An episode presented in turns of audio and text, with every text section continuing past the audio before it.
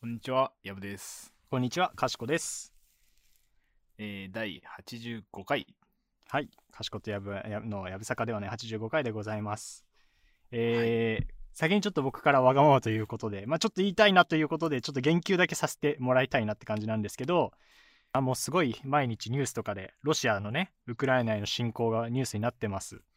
で、はい。正直あのなんだろう個人的にその映像とかを作る側ってなった時になんかこういう時にエンタメを作ってるのってなんかちょっと虚無感が出るというかほうほう、なるほど。なんなんかなんだろうなすごいことがすごいひどいことが起きてるにもかかわらずなんかこれを作ってな何なんだろうみたいなあっていうのあ、はいはいと苛まれることもあるあるっちゃあるんですよ。はい。はい。ただまあなんだろうな、まあ、ただそれでもやっぱり、まあ、自分が生きてるっていうのも自分がちゃんと生活をしていくってこともあるしまあなんか逆にそういうので辛くなった時にこれを聞いてくださってる方もいるしなんかそういう意味でまあなんかそういうなんだろうな普通にエン自分たちがエンタメとして提供してるものをちゃんと出すことでまたなんかあの誰かの役に立ってたりとか何かしら意味があるんじゃないかなと思うのでまあ今回も普通に僕はやっていきたいなと思っております別にだからそのスルーはちょっとできないなと思ったんで若干だけ、まあ、こういうスタンスで僕は望んでますということですいません決意表明だけはい、いえいえ。させていただければと思いますんで はで、はい、そんなわけで。であの、はい、イヤホンを買いましたそんなわけでえそんなわけでとはは、いえあどのんなもうわけでですかいやもうだから前もね あのここで相談しましたあのイヤホン買い替えたいとああ、言ってましたね。もうぶち壊れて右側が聞こえないままなんだかんだねあのーまあそのコロナとかもあってちょっと人出の多いとこ云々もありまして、えーはい左耳だけの状態で3週間ぐらい過ごしましたねそういう 結構耐えましたね。耐えた逆にもうなんか右から聞こえてこない世界が普通になりつつ あったよっていうので買ったんですがはいはい。えーまあねだからその前いろいろ聞いたじゃん完全ワイヤレスイヤホンが欲しいと、言ってましたね。あれなくすんじゃないのどうのっつってねいろいろこう、はい安牌に安牌を重ね ておっしゃっておりましたけれそど。うそうそうであの後行ったんですよイヤホン店はい。まず家電量いい販やつ店です家電量販店行ってはいはい。 1時間ぐらい見てあここにはないってなって、もうイヤホン専門店はい。行きまして、え来まして。ー、2時間ぐらい見たかな結構見ましたね。結構見 たで結果はい。えー、Amazon でエルコムの4000円のワイヤワイヤレスイヤホンを買いましためちゃくちゃ最終的にお気に入ってるじゃないですか。うんじゃあ Amazon でもないななヨドバシうんあの Amazon にもなかったからヨドバシでエルコムの4000円のしかもあの完全独立型じゃないやつ今と同じケーブルついてるやつを買いました 前回は無駄だったんですかね違うんですよこれね深いわけがあるんですよ僕が伊達にやっぱこのさん計3時間僕視聴してますからイヤホンをはいはいはい。ちゃんとたどり着いた理由があるんですよ、はまあ簡単に言うと今回あのまあ2つ大きな要因があって1つねまずこれ薮君もその言ってたと思うんだけど、あのつけないと耳合うかどうか分かんないっすよって話してたじゃん、あ。そうですね。実際はめてみないと、うんね。あのね完全ワイヤレスイヤホン俺の耳にことごとく合わなかったのよ 耳の形がちょっと。あのねなんか左が全然合わなくてなんかあこーう,、はいはいはい。そうつけてたら痛くなる部分がちょっとあってもうイヤーピースとかそういうレベルではなく。そういうレベルじゃなかったの。だからもうなんかやっぱさはあ完全ワイヤレスって全部もうそこにもうイヤホンに収まってるからちょっと大きいじゃん普通のイヤホンよりそうですね。ちょいごつめというか、そうそうだからそれがもうもうダメっぽくてはあ、なるほど。でもうダメだなと思ってで唯一ねまあ良さげなのあってでもう一個今回欲してた機能の一つに前言う言ってなかったかもなんだけどマルチポイントっていう機能が使えるマルチポイント機能機能でいいのかなっていうのが使えるイヤホンが良くてまあうんうん簡単に言うとマルチ2台のあのパソコンに同時接続できるっていうのが欲しかったのパソコンとかあの機器ポインにトワンタッチで切り替えみたいな感じですか。ななんなら音をこっちから流したらもうこっちから聞こえるし A から流したら A, A のやつ聞こえるし B から流したら B のやつ聞こえるみたいなもう切り替えどころあかもう再生すりゃすればいい同みた時いなに同時は無理だけど、はいはいはいその交互みたいなはいはいはい。その iPad を買ってから iPad を持ちつつ iPad で聞きたい時とスマホで聞きたい時みたいなのが結構出てきて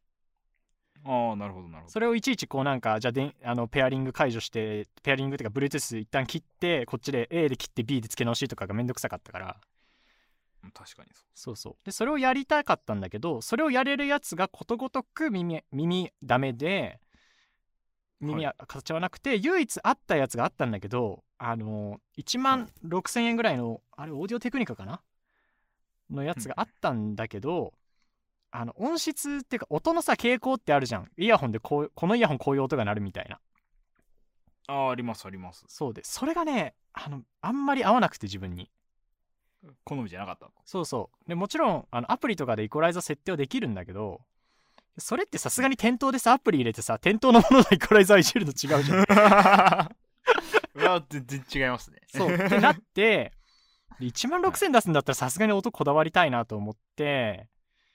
うんじゃ あこれはちょっと無理かなってなって調べてたらなんか4000円ぐらいでエレコムから出てるやつがまさかのそのマルチポイント対応してて、で4000円だったやるやらるやるもうそうそうで4000円でしかもケーブル型だったら多分大きくないから耳もはまるのよ間違いなくはいはいで4000円だったら音質妥協してもいいなって思ったの はい。まあ、安いからいっか。そうそうそうそうそうもう最悪変えれる しみたいなっはい。て思って結局それエレコム頼んで、えーはい非常に満足しておりますこれでいいんやと。これでよかった本当マルチポイントがもう本当にまあ最初俺はなんかあの表記ミスで使えないだけかなって思ってたんだけどなんかちゃんと使えてはいはいはい。そうだからあいなんかだからその Bluetooth を、ま、Mac につなぎながら iPad で音楽流しながらこう Mac の音声聞きたい時は Mac でもパンって聞けるみたいな、結構なんか便利ないい ですね。そう使い方ができるようになったので、まあ、これにて私のイヤホンの旅は一旦終わりを迎えましたのであのご報告ということで、まさかこんな形で終わるとは。うん誰も俺も思って想像しなかった3時間練り歩いた後にこれはエレコムかって そんなオチあるかと思ったけ どねまあそうなってしまったので、はいまあ、ただマルチポイント、そうマルチポイントねマジで便利だからあの気になってる、なんかそういうシチュエーションがニーズがある人なんか2台以上でこうスムーズに切り替えしたいとかっていうのがある人は試してみるといいかもしれないです、はい。うん、あのただ僕は今のところ、うんないです。多分ね大体ないと思うだしマルチポイントついてるやつでも切り替えうまくいかないやつとかもあるから正直なんかうんまあまだ多分もう数年後もう数年後になんか基本的な機能になってくるんだろうなみたいな 今ちょっと飛び道具感がやっぱあるなっていう感じだったからおー なるほどですね。うんはいまあそんなのもあって、まあ、とりあえず皆さんもねあの惑わされずに自分が本当に欲しいものは何かっていうことを見極める力これ大事ですから はい。大事でございはまい、す。そんな感じで、はい、というわけで始めていきましょうはい。えやぶの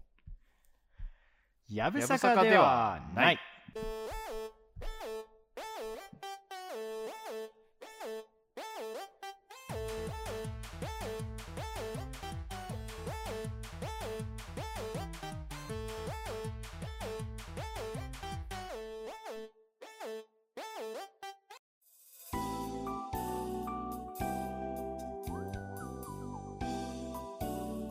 かしことやぶの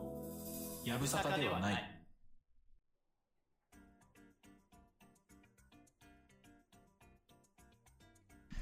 えーというわけで今回なんですけれども、はい。えーそのビスクドールは恋をするについて語りたいです。やぶさかではない。はい。そのリアクションを見る限り、えー何のことやらという状態でしょうか。あのー、一応、はい。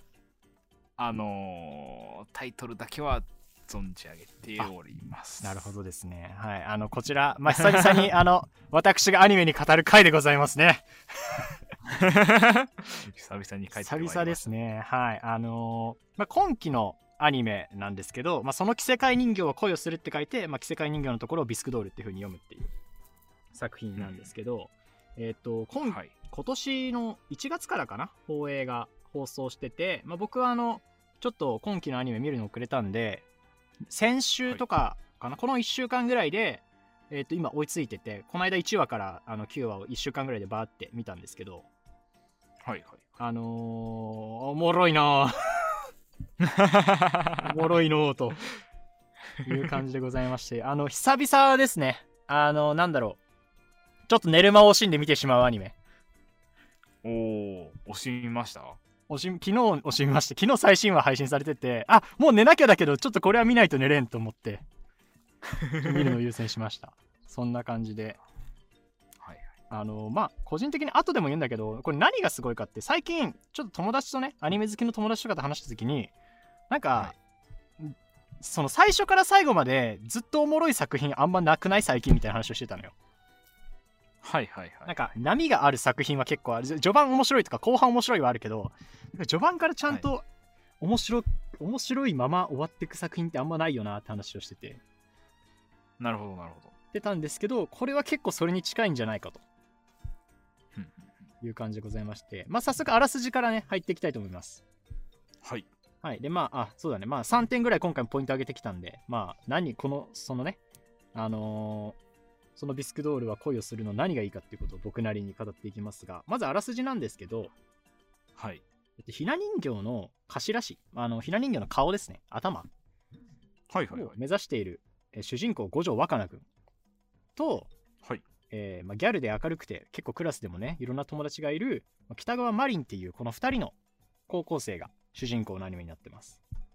うんうんで五条君はもうずっとひな人形のあの頭頭氏になりたくてひな人形の練習をずっとしてきたから子供の頃からはい。あんまり友達が、ね、いないんですよ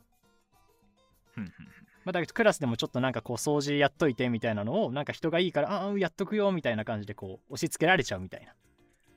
はいはいはタい。イプで一方でそのもう北川マリンちゃんはもうギャルなんでもうめっちゃ明るい、はいマジいつ もいつもみんななんか女子何人かといてもうめっちゃ明るくてまあだから逆に言えばあの五条くんにもあんまし面識ないけど、あ大丈夫みたいな感じで普通に話しかけれるタイプねああ、あの、すごくいい、いい子ですね。うんあのいわゆるオタクに優しいギャルみたいな感じですよ素晴ら素晴らしい。素晴らし いオタクにも優しいギャルまあ誰隔てなくね分け隔てなくまあっていう感じのまあこの結構対照的な2人なんですけど、 はい。まあ、とあることがきっかけで、まあ、2人で秘密を共有することになるということからな物る語ほどが始まっていきますでこの秘密って何なのかって話なんですけど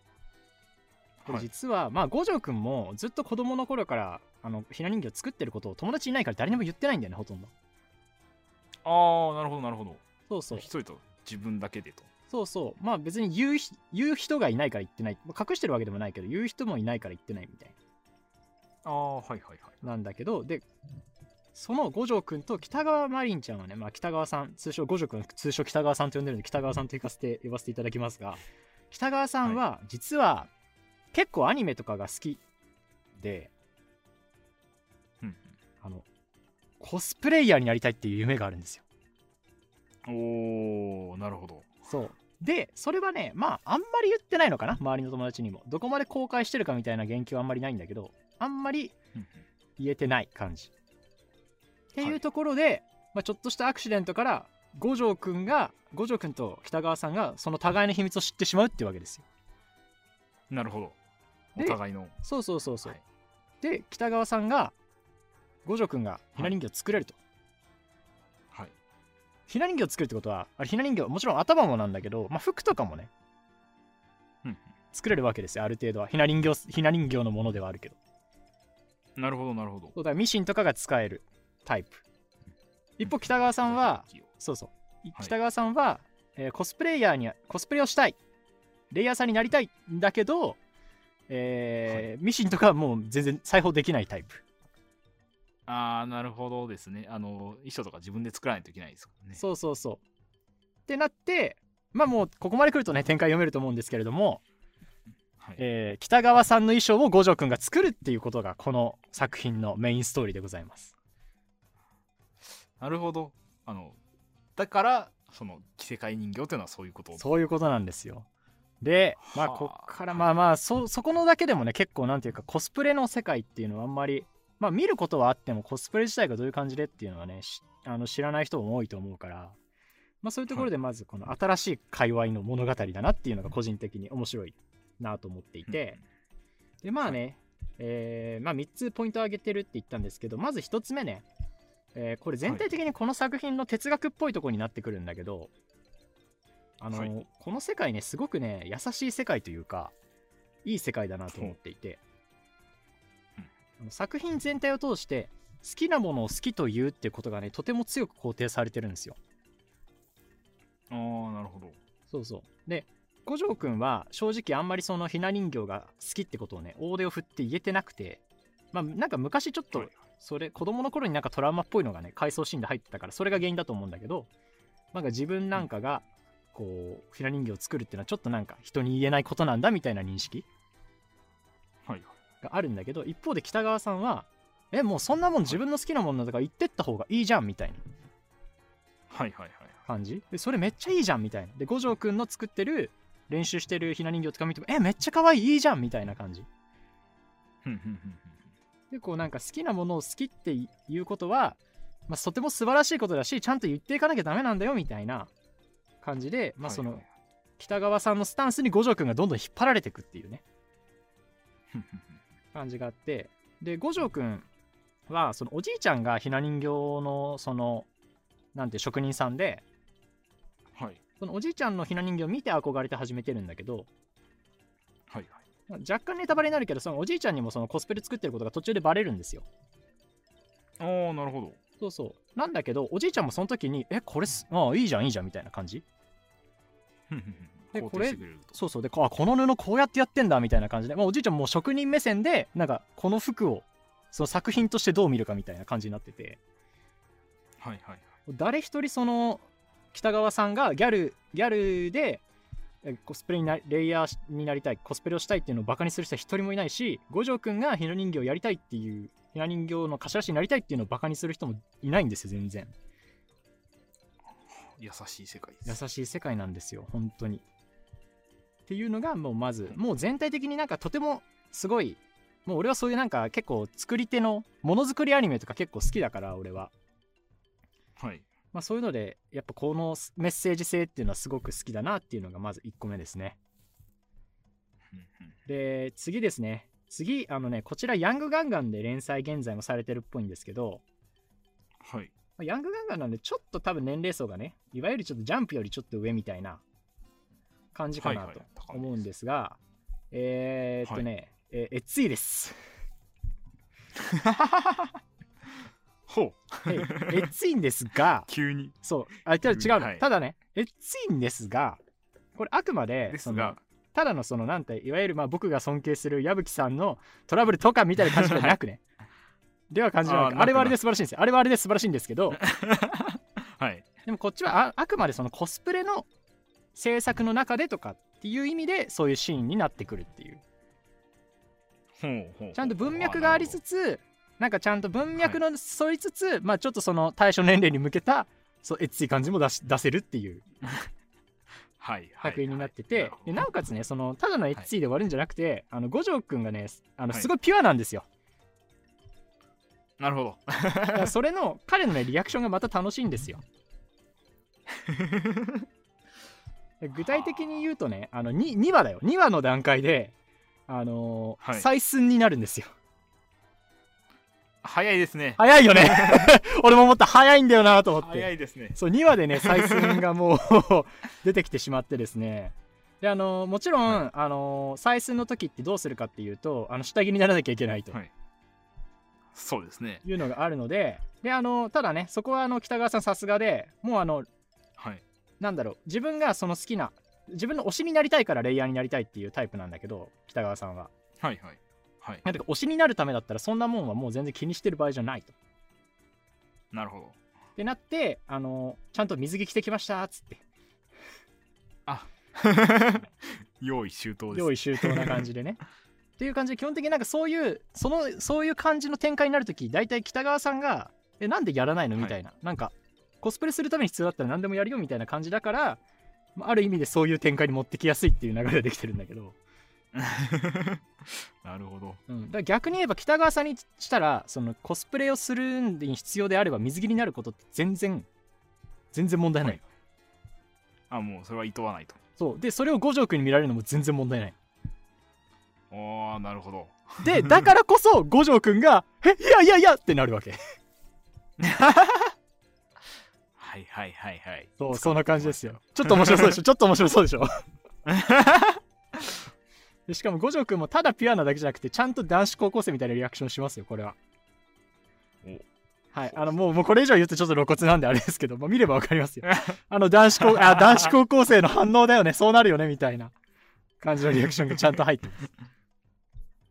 っていうのがあってまあそういうエッチいシーンなんだけどなんか北川さんと五条くんの関係性が見れるし、まあ、五条くんのリアクション見てて面白いしっていう感じで、まあ、ちゃんとなんかこの年この、まあ、青年誌ってほどかは分かんないけどその青年誌ぐらいのなんか漫画のテイストがすごいしっかりできてるなっていう感じ。はあですねなるほどですねはい、で、えーこれが2点目今「優しい世界」と「エッチい」が来ましたすごい流れだな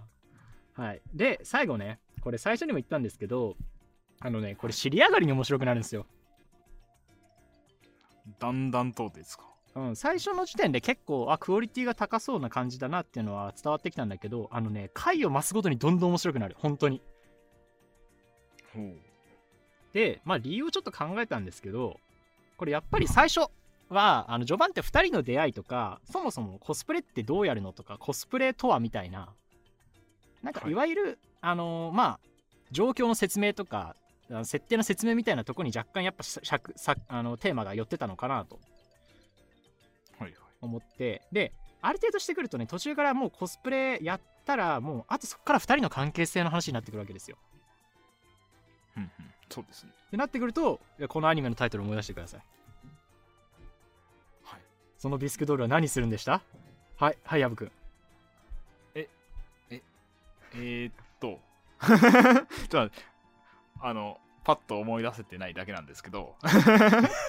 出た出た出た。宿題やってきたけど家に忘れてき たやつあのー覚えてはいるはずなんですけどパッと出てこないだけ逆に、やけど、まあ、適当に言っても当たるよ。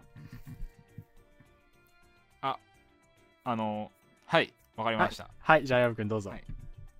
はい、えー恋をするですその通りでございますね。つまり、もうそっから恋愛関係っぽくなっていくわけですよ。ほうほうほ恋愛ものにちゃんとなってくんだけど、まあ、今の設定だけ聞いてるとね、どっちがどっちに恋をするか分かんないよね。まあ確かにまだまだわからないですねそうなんですけど、まあ、見ていくとちゃんとね恋愛が始まっていくんですよそのねしかもその恋愛の始まり方とか恋愛へのハマり方みたいなものがねなんていうかね非常にこうピュアな感じでねなんだろう、うんあのキュンキュンしますねうんシンプルにキュンキュンしますね非常になんかなんかその特に2人とも恋愛経験ががっつりある感じではないっぽくて、まあ、五条くんはないって言ってて、北川さんもあんまないのかな、うんって感じっぽくてなんかそのシンプルに恋愛を楽しむ感じっはいはいはいていうのがなんかなんだろうな、まあ、恋愛っていうよりもっとなんかこの人と一緒にいたら楽しいんだなみたいなののもっと根源的な はいはいところがふ純粋に人間関係の喜びの延長線上みたいな書き方がされてて非常になんか見ていてあの尊い関係だなっていうすごいオタクの喋り方してますけど今日早口でやった方がいい得意の早口でやった方がいい ゆっくりゆっくりお願いします、っていう感じでまあそういうふうにまあ2人の関係性がどんどんこう最初はコスプレ依頼する側と服作る側だったのがまあ少しずつ深い関係性になっていきでなおかつまはあいキャラが増えてくるわけですよ。はいはいまた2人だけそじうゃないそうそう登場キャラがね他にもコスプレしてくるレイヤーさんとかねカメラで撮ってくるカメラマンの人とか出てくるんですけど、はいまあ、その人たちも非常に魅力的で、うんうんまあやっぱりコスプレの話だからなんかそこら辺五条くんがねうまく入ってくんですよねその関係性に。ほうまああのねあの女性の方はそりゃレイヤーだから、うんこう関係あるだろうって感じはするんですけどね、そうそうあカメラマンもねそのレイヤーさんも両方とも女性なんだけどはいはいはいそうなんか五条くんがねあのそのすごくいいやつでそのコスプレするときにまあどういうキャラをやるかってあるじゃん、はいありますねあるときにで五条くんは「えわかりましたじゃあそれ分かるために僕全然ゲームとかアニメ詳しくないんであのそれ一回全部見るとかやります」っていうタイプおーちゃんと勉強するタイプのそうそうなんですよなのでその結果的にキャラクターへの理解が深くなってコスプレに対してもなんかここはこうした方がいいとかこのウィッグ買った方がいいですよみたいなあーもう素晴らしい作り手素 晴らしい本当に素晴らしい作り手なんですよね。っていうのがあって、まあ、そういうそのコスプレする人とかにも自分は分からないけど分かろうとするしで少少しずつ分かっていってリスペクトを深めていくっていうところもあってその新しく入ってきた人にもすごいなんかなんかこいつみたいいいやつじゃんみたいになってくるはあま なるほどそうそうで結局五条くんと他の人は結構関係性がみんなちゃんと良くなってってまあそのキャラクターがしっかり絡むようになっていくうんうんっていうのもあってもうちゃんとキャラの人数がそこまで増えるわけじゃないのねはいはいそうなんだけど、まあ、その少人数の中でもしっかり関係性が描け描けててあの話に膨らみが出てきておもろいなっていう感じですなるほどですね、であと追加で言うとこれ尻上がりにっていうとちょっとずれるかもしれないんだけどこれ声優さんがね、はい結構ねあのこれはキャスティングよくやったなって個人的にどの目線で言ってんだって感じなんですけどはあのキャスティングが非常に良くてあい、のこの主演の2人その五条くんと北川さんをやってる主演の2人、えー、菅田ひなさんと石毛翔也さんかな、はい石毛だと思うけどはいはい石毛かな、石毛翔也さんっていう2人なんですけど、えっと、僕が調べた感じね、まだそんなにその作品出てるタイプではなくてあーまだ歴が浅い方のそう俺も初めて見た名前だったんだけどただね、はいあのーこれ見てねえー一応僕あのちょっと気になったんでそうラジオがやラジオをね今やってるんで並行して2人のそのあーこのはいはいそうそうこのビスクドールの、まあ、番組としてラジオやってるんだけどそっちもじゃいあの1回分聞いたんですよはいでね分かったのがねあのーこの人たち完全に当て役で多分オーディション取ってるなっていう感じはあなるほどあのね、まんまです、2人。うん杉田さんはもう北川さんだし、あのーはいはい石毛さんはもう五条くんです。でま、さにその人そう、あのーで、石毛さんもなんかそれをちょっと意識してたらしくて、オーディションの話をね、ラジオでしてて、あのはいオーディションの時って普通は石毛さんはね、あのその受ける作品を読んでから行くらしいんだけど、はいはい今回五条くんとのシンクロ率が高すぎてこれ読んだらあの自分に寄りすぎちゃうってなったらしいのね、なるほどその結果読まずに行くっていうことをしたって言ってたので 逆に入れずにとそうそうだからそ その場のフィーリングで演じた方が多分きっとあの石毛翔也じゃなくて五条若菜に寄るだろうっていうはあはあはあはあはあ感じで言っててまあだからそれぐらい本人が自覚するぐらい、まあ、ちょっとそういう似てる点はあるってことっぽいですなるほどですね。菅田さんはねもうテンションとか喋りみたい喋りの言葉の出し方がねもう完全にねあのーもうギャルですよ ギャルなんです。ギャルなんですよだから俺てっきりいやそのギャル経験あるタイプの人かなって思ったらなんかす菅田さんもオーディションの話してたら菅田さんって高校生のは頃い渋谷にいた人 みたいな、っていうの聞かれたらしくてオーディションしてる側からはあ、はあはあ、 「いや違います」ってなんかあ私は田舎の方でしたみたいな感じだったらしいんだ けどただちょっとなんか個人的にはちょっと信じられないぐらい結構なんかギャルしててっていう感じですごい2人がすごいもうばっもうバッチリ当てはまってるっていう感じで うんうんうんでなんかまだだからで多分まあ演技に関しても多分これ後半になるにつれてどんどん慣れていってるからよりなんか、ま、その馴染み具合が増してってるっていう感覚がちょっとあるんだよね。あんあ、 なるほど。そうっていうのもあってであともう作画もすごくすごく丁寧でこの作品、はい特に8話がちょっと、あの見てる人に感想を言い合った時に8話8話の作画えぐくなかったって話になって。 8話です。 8話なんですけどすごい簡単に言うと、えっと、海で海に行くシーンがあって、はいあの海で2人で歩いてるだけのシーンとかがあるんですよはい。はいはい、あはのそこの作画がすごいんですよい。海で歩いてるだけだけど作画がすごい。そうっていうのでわかるでしょなんかその鬼滅みたいにさそのあの上限の鬼の帯を切ってるシーンがすごいっていうのはなんとなくわかるじゃんそのアクションがすげえんだなみたいなまあわかりますわかりますアクションの動きをすごく表現できてるところはわかりますけど。そうキレがあるんだなみたいな静かシーンで。そう静かなシーンで海、浜辺2人で歩いてたりするシーンでえなんかえすごいんだけどってなるっていうほうっていう感じでもう俺は正直なんか雰囲気だけなんか雰囲気がちょっとあまりにも出過ぎててこれはもうなんかアニメというかなんかドラマとか映画のそれに近いなって感じをもう得たのよ、はあなるほどうん、なんかなんだろうないや言ってしまえば海のシーンなんてそんな書かなくても成立するわけじゃん枚数というかその滑らかさみたいなまあそう話、うん、だけどあえてそこになんか注力すすることでしかも結構その回割と内容的には大事な回だったんだようんっていう感じだったからなんかそこがより強調されてなんかこいつはすげえすげえ回を見てしまったみたいなっていう感じだったね、まあ、そういうのもあって、まあ、後半本当にもうストーリーも、まあ、2人のキャラ、まあ、キャラの増加とか、まあ、キャラ声優さん自体の演技とか、まあ、作画も含め尻上がりにどんどん毎回面白くなってくるっていうちょっと興味が出てきましたはい、っていう感じですのであの、まあ、今期もちろんね他にもあの何本か見させていただいてて面白いものありますけどまあ、個人的に今んとこ一番来てるなっていう序盤序盤で言えばもっとね箱詰め箱詰めってあの前ドラマやってたやつ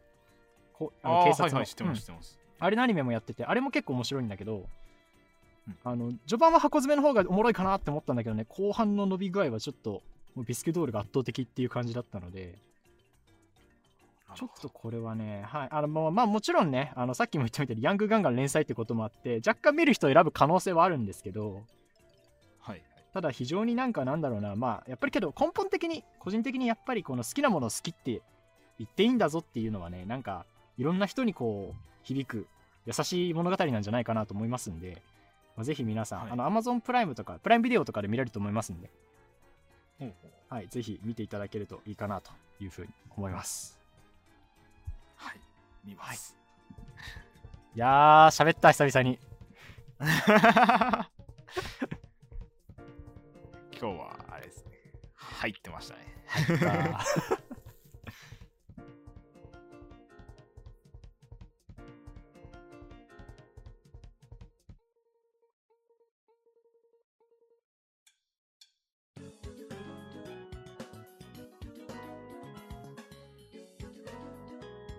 かしことやぶのやぶさかではない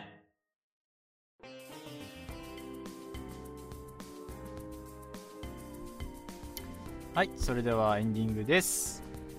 はい、えーこちら、かしことやぶねぶさかではないはですね、現在各種媒体で配信しております。毎週水曜日お昼の12時頃に更新をしております。えースタンド FM、ポッドキャスト、YouTube、あ、違う違う、スタンド FM、ポッドキャストで、えー本編配信しております。お便りそれぞれ募集しておりまして、スタンド FM だとレターから、ポッドキャストでは Google フォームでアンケートフォーム設置しておりますので、そちらからメールがいいよって方はですね、メールアドレス notiabsaka.gmail.com、notibsk.gmail.com までお送りください。そして各種 SNS でシェアもお願いします。ハッシュタグ KY やぶさかつけてですね、もうビスクドールの面白さはもうみんな知ってるから、なんだろうな。あの、いいイヤホンあったら、まさかの まあ別にビスクドールのね、ここが良かったとかでももういいですし、まあそういうのも含め、なんかつぶやいていただけると。あの、ちゃんと見てますから、僕は。はいあの見てるんですよねはい、でちゃんと見た上で ああこれはこのリスナーさんが求めてるものじゃないなと思って出してます 違うなった違うなって分かるあのああ分かったこのこの人が聞きたいのこういうのなんだろうなって思いつつただ俺が今喋りたいのはそれじゃねえんだってなっちゃった はい、ただあのちゃんと見てるんであの取り入れられるタイミングで取り入れたりするので、参考にさせていただきますので、はい、よろしくお願いいたします、はい、そしてそしてお願いしますはいえっ、ー、とですねあの気づけばもう3月ですが、はいあのショショート動画をね、はい、あの面白ポイントをこうはギいュッと凝縮して、今月出しますからそうですね今月はいやマジで今月マジで出すかはいあの出しますのであの、らはい YouTube とね TikTok 媒体として使っております、はいはい、YouTube はねあのチャンネル名と同じですね「かしことやぶのやぶさかではない」を検索していただければ出るのと、TikTok のアカウントはえっとアットマークえっと NOTYBSK ですね「not やぶさかの TYBSK で検索していただければ出てきます。えー現在1本上がっております。はいあのほんでいやはいマジで、マジで作るからマジで作 るは本当にい、あのーよろしければ、はい、ご覧ください。いやそうねだいぶそうですねはいあの本当に作る んでそれは本当にすみません本当にすみませんすごい、すごい聞きました、それを。 月一月一では絶対出せるようにするんではい、はいす るんで。するんではいあのもう休暇取ったんでショート編集用の休暇取ったんでお願いします。はい、お願いします。というわけで、じゃあそろそろお開きにしましょはい、う。はいというわけで、今回もお聞きいただきありがとうございました。ありがとうございました。えーここまでのお相手はかしこと、やぶでした。えーそれでは皆さんまた次回お会いしましょう。さようなさようなら